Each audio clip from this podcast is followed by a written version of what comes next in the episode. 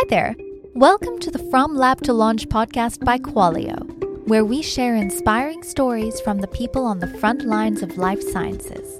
Tune in and leave inspired to bring your life saving products to the world. Now let's get started with Robert, Qualio founder and CEO, and our show host. Charlene Solomon is the founder and inventor of Arise Q2 and the Q2 solution.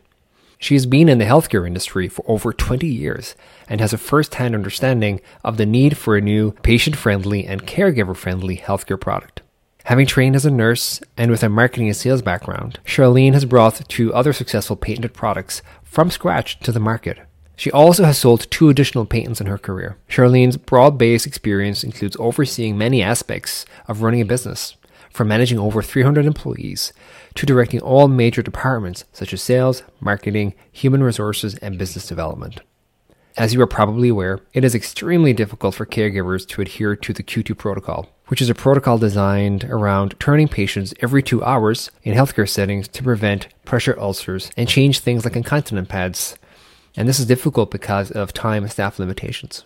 Charlene's Q2 solution not only saved time, but made the caregiver's job much, much easier.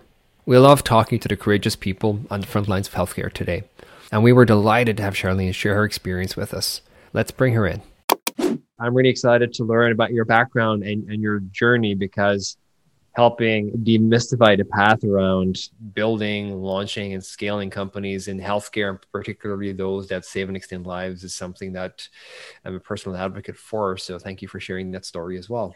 I'm so honored to be able to do this because um, thank you for bringing light to this because being a little guy growing into a big guy is hard it's really hard and people think oh i'm just going to start my own business and i'm just going to do it on my own and i don't like the way my boss is working so i'm going to start out and do it myself and yep. holy smokes it's hard so you have to have the passion to follow it all the way through. You know, if you don't have that yeah. passion and if you can't live on top ramen noodles for at least two to three years, you can forget it. you know, ramen noodles weren't quite the thing in Ireland for when I was starting Qualio, but I think I understand your, your sentiment, Maybe uh, potatoes. Maybe potatoes. I'll listen. Um, I'll never say no to a good potato in many in any of its uh, very delicious forms. So before we kick into your, your story and, and that journey, Charlene, can you tell us a little bit about how you're helping like nurses, caregivers, and, and patients at Arise Q2? What we have created is with the Q2 is 75 to 80,000 nurses are permanently injured, turning and changing patients. And this is yearly. And wow. I need to help stop that.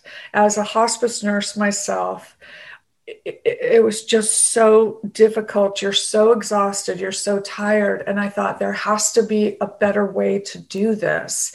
And so, how I wanted to help my peers was to make their job easier. And so that's why I invented the Q2 because the Q2 actually takes the weight of the patient completely off of the nurse.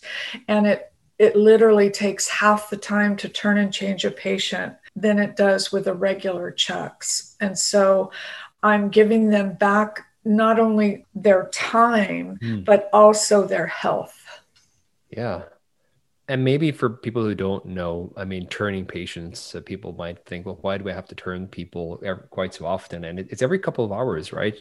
Yes, people, it's, ev- yeah. it's every oh. two hours with a bedbound uh, patient or a patient that just gets out of surgery. They have to be turned every two hours because of the the skin will pool and the blood will coagulate in a one specific spot and the skin mm-hmm. will break down mm-hmm. and uh, what happens is, is it starts to form a, what's called a pressure ulcer or bed sore and that starts to form within two hours so if that body part isn't moved then that bed sore starts to break down the skin and what happens is is because there's not enough nurses to turn the patients bed sores are just prevalent.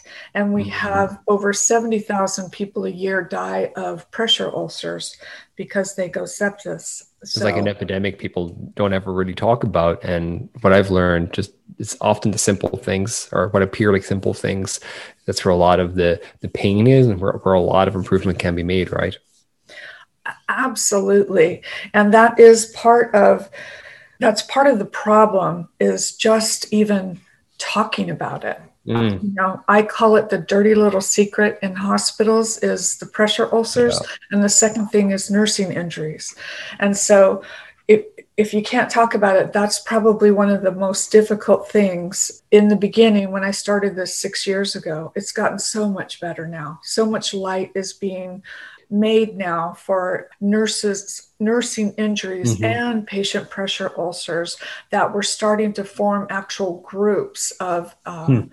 Of um, nurses that are gathering together going this has to get better it has to get better and how does the q2 solution work i'm, I'm curious because uh, i'm trying to imagine the effort of turning somebody and this is a, a two person job normally actually most of the time it's a one person one job, person. Wow. Which is why I invented it. And so a standard Chux is just a flat incontinent pad. It's an absorbent material uh, for incontinence. And a, a, nurse will roll the patient on their side and hold the patient up with one hand and clean with the other. Mm-hmm. Now, with my product, I simply put extending supports on both sides so that when you turn the patient, the support attaches to the bed rail. Mm. And then I put in a tearaway center like a paper towel that it, the center actually tears away and the weight is completely off of the nurse. And so mm. you're now hands free. Um, and you can clean the patient, and there's no weight on the nurse how did you come up with that? It, it sounds all these things sound easy when it gets explained, but maybe you could tell me a bit about how you came came around that idea.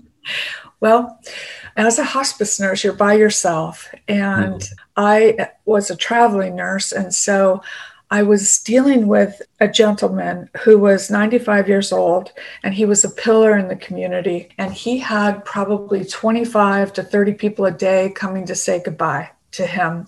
He was an FFA uh, president and a dairy farmer and a very proud man. And he was in renal failure. And so you had to keep him looking very fresh. And it was important to me to give him Mm-hmm. that dignity, you know. Yeah. And my replacement nurse did not come in, so I was on my second shift, uh, my 12 hour second shift, and my back was on fire. I thought I had ice on my back with an ace bandage, and I thought, oh my gosh, I can't turn him one more time, but I need to. Mm-hmm. And so I went into my car and I sat down, and my sweatshirt got caught in the door. And I looked at it and I thought, huh. So I took my sweatshirt and mm-hmm. I tucked it under him. And then I took my scissors. I attached the one end of the sweatshirt to the bed rail and I cut out the center and it supported him completely and i all that weight was off of mm. me. And i thought i wow. need this. So i went into the procurement office at sutter and i said i need this. Can you get this for me? And we looked and there was nothing like it out there. And this is my third patent. I just mm-hmm. my brain okay. just works like that. Yeah. Yeah. So long story short i did a patent search wasn't out there. So I decided this time I'm going to bring it to market myself. I had sold my other two patents outright without bringing it to market and having a proven product. And this time I wanted to have a proven product and then sell the patent. That's that's amazing. So from a jumper caught in your sweater's caught on the door uh, to a product, it's I'm always I'm always amazed at where people get insights from, and I think the only consistent thing is it's always something surprising, and it's always that that singular moment people often often have. So uh, that's phenomenal. How did you go from that moment? Because I would think a lot of people doing like the work you do and other work in healthcare in, in, in an arena where there are so many barriers oftentimes to bringing new products we can get to that in a moment people jerry rig things all the time but it stays that way. It's like you ask charlene or rob or tina like they have this thing they do and it never goes beyond that. I mean how did you go and maybe your experience helped with this but how did you go from this could be a thing to this is a thing? Now you have a company right? And it's you've been around for some years doing this and it's successful. Yes um, it was hard. I, I actually thought, well, let me just try this and see if my peers like it. Right. So I decided just to do a prototype and just to see what my nursing staff thought of it. So I did one made out of cloth and I did Velcro instead of what it is now, um, which you can see at um, ariseq2.com. And there's a video that shows the whole experience of how to mm. turn and change it. We can link that in the show notes. Yeah. So my peers were like, they, they just went like this. Why didn't I think of that? Yeah. It's so simple. But as it turns out, it's not simple at all because all of the manufacturing are set up for chucks that are a standard 32 by 36. Their machines are all set up for that. And I have a 72 inch footprint, mine's mm-hmm. bigger. And so, but the need was so great. And I thought everybody I showed it to was like, Charlene, you've got to do this. You, you just have to do this. Mm-hmm. And so I thought, well, let me enter a competition and see. Let's let's just see how yeah. if this really is a good thing. So I entered a competition, medical competition, and I won first place. And Congrats. there was a doctor in a VA doctor in the room, and he pulled me aside afterwards and he said, Charlene, he said, my nurses are soldiers and they're being injured on the front line. And I need to do something to stop this. He said, We put in ceiling lifts. We paid $21 million per facility for these ceiling lifts, and they're the nurses aren't using them. They're only used 3% of the time. He said, I want this in our hospitals. Mm-hmm. And so that really gave me the encouragement awesome to validation. move forward. Yeah sounds like a lot a lot of things you either have a gift or things just happen in a certain way but the reality is often, different. Can you tell me about some kind of low points or, or challenges that kind of got in your way? Because i always find that's when some of the greatest learning happens is when we were wrong. The the hardest part was finding a manufacturer yeah. That, was the hardest yeah. how did you go about that? So a lot of phone calls just to see mm-hmm. if anyone was interested in making it. And a lot of people were interested in making it but then once they saw the product and they saw the center is a cutout piece mm. they were like we're not set up for that. That that doesn't work for us. And you have extending straps we're not set up for that either so, and you're a startup and you have no backing. So mm, the answer is no. Yeah. And it was no, no, no, no, no, no. That must have been tough. Until I went to a company based out of Ohio that just did prototyping and he was retired from Procter and Gamble and he worked in the incontinent division. And he said I showed him the product and he said Charlene there's heroes and zeros and this is a hero. I'll make it for you.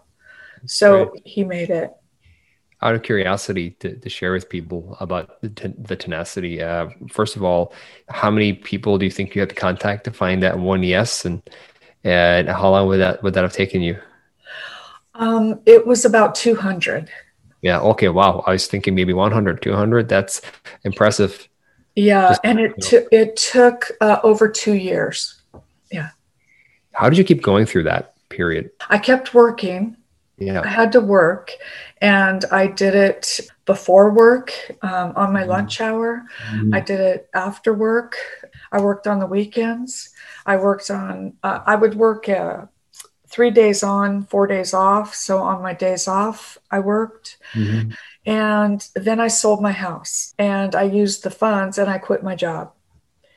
And I used the funds from my house and I I went all in. Yeah, you kicked the all stool in. out. You went all in, no safety net. I went all in, and everybody told me I was nuts. They yeah. were just like, Charlene, what what are you doing? You know, but I believed in it. I just mm-hmm. believed in it so much because I had not gotten a no yet right? I started getting yep. prototypes that were disposable because I wanted it to be disposable. I wanted it to be a tearaway center like a paper towel. And I got to that point. And when I got to that point and I started testing it on patients and the nurses started seeing it and the doctors started seeing it, they were just like, when, when can we get this? So then it took a long time to get the backing. I had to get investors and so I went to friends and family. And um, my brother just, he put his neck on the line for me. And he asked his very wealthy friends, and they each put in a hundred thousand. There was three, and so that added to my hundred thousand. So I had four hundred thousand to work with, and it, that's about what it costs to bring it to market. Wow. And after that, were, were you able to, I think you have a background in sales and marketing. Was that enough then to start generating revenue and start getting return?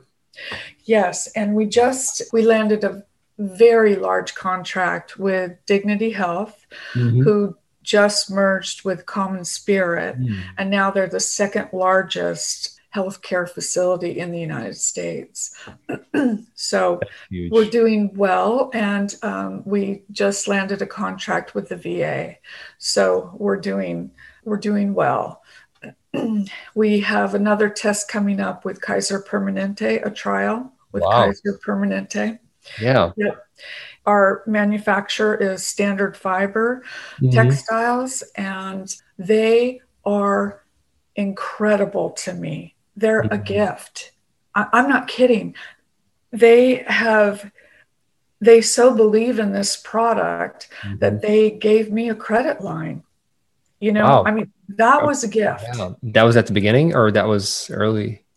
It was early on. Oh, that, that's and, impressive because um, they can um, be incredibly difficult to get. I, I know I've heard a lot of stories. Yeah. And especially during this pandemic, people mm-hmm. finally saw that nurses really are frontline workers and they are the heroes that help people every single day. And I mm-hmm. went to them and honestly, I just asked them to help me. Mm-hmm. I need help and I got it. That's incredibly inspiring uh, Charlene. Uh, appreciate you sharing that. I want to go back to something you said near the beginning. I think this was when the the moment happened where you got the idea before you went out to your car and had some some self thinking time to try and uh, solve your challenges. You had to cover another shift, and I know looking at the past year we've had with COVID being as impactful as it is during the current pandemic, there's a lot of shifts that need to be covered by other people. Uh, I'm curious as to just with, with that in mind, how has how has the Q2 solution been valuable or used throughout the past year? Yes. With the Q2, instead of needing two nurses to hold the patient, mm-hmm. uh, you can use one. And because it takes half the time, uh, the nurses aren't so exhausted. And so that we were just approved through Dignity in infection control for COVID. And so that was another gift uh, that I wasn't expecting. And so it's kind of like just an added bonus that happened that we were approved for that. Timing is really important. Mm-hmm. And the fact that I didn't give up, that was really important. It's everything. Because there was times when I had no money, like nothing. I, I, mean, I'm talking like I thought, how am I going to pay my PG&E bill? Do I pay my PG&E bill or do I go to the grocery store? Right? So you pay your PG&E bill. and you find a can of soup somewhere. or some noodles. Find those noodles. yeah. yeah. So I think a lesson learned for me just listening to your story is I think I think tenacity is something that people forget about or that I guess intelligently persisting is the way I, I often talk about this. Is when the data supports you should stop. That's the time to stop, but not stopping just because it's hard. So uh, just a ton of respect for you for persevering during those times and getting out to the other other side. Thank um, you. I'm curious. I was just thinking that what kept me moving forward, honestly, was that I wasn't doing it for myself, just mm. for myself. There was nurses out there that I, I completely respect that I knew had been injured, and I just thought I don't want this to keep happening. So I had a mission to accomplish, and so that that kept me moving forward too. Yeah, and I'm curious if you look back on the lessons learned over the journeys so far besides the you know, persistence having a mission vision that's larger than yourself which you clearly had to keep you going through those challenges any other key lessons learned you, you want to share with listeners today for them if they're embarking on a journey similar to yours right now i think you have to just be really flexible and i mm-hmm. think you mm-hmm. can't let one thing just blow you out of the water you know, because you take so many different hits all all at once sometimes. Take a deep breath, stop and take a deep breath. You know, walk outside. There, there's times when I'd get so mad about about something that I would go outside and just throw firewood around, right? because there's no one else to take it out on. And your team changes when you start off with your nuclear team and you start growing and positions start changing and people start changing you have to be flexible you know and you yeah. have to listen. And sometimes you just want to say can you just do it? Please just do it. Instead you have to listen and you go uh-huh i understand. Okay yep. i understand. So, well, this has been incredibly interesting for me to listen, and I'm inspired by your, your, story, Charlene. I appreciate you sharing that today. Is there anything you'd like to kind of add to have us put it add to the show notes, or anything like that, or anything you'd like to share with the people about what you're doing at Arise Q2 before we finish up? Well, I would just like um, everyone to know that with the Arise Q2, we are helping to solve the pressure ulcer problem in the world.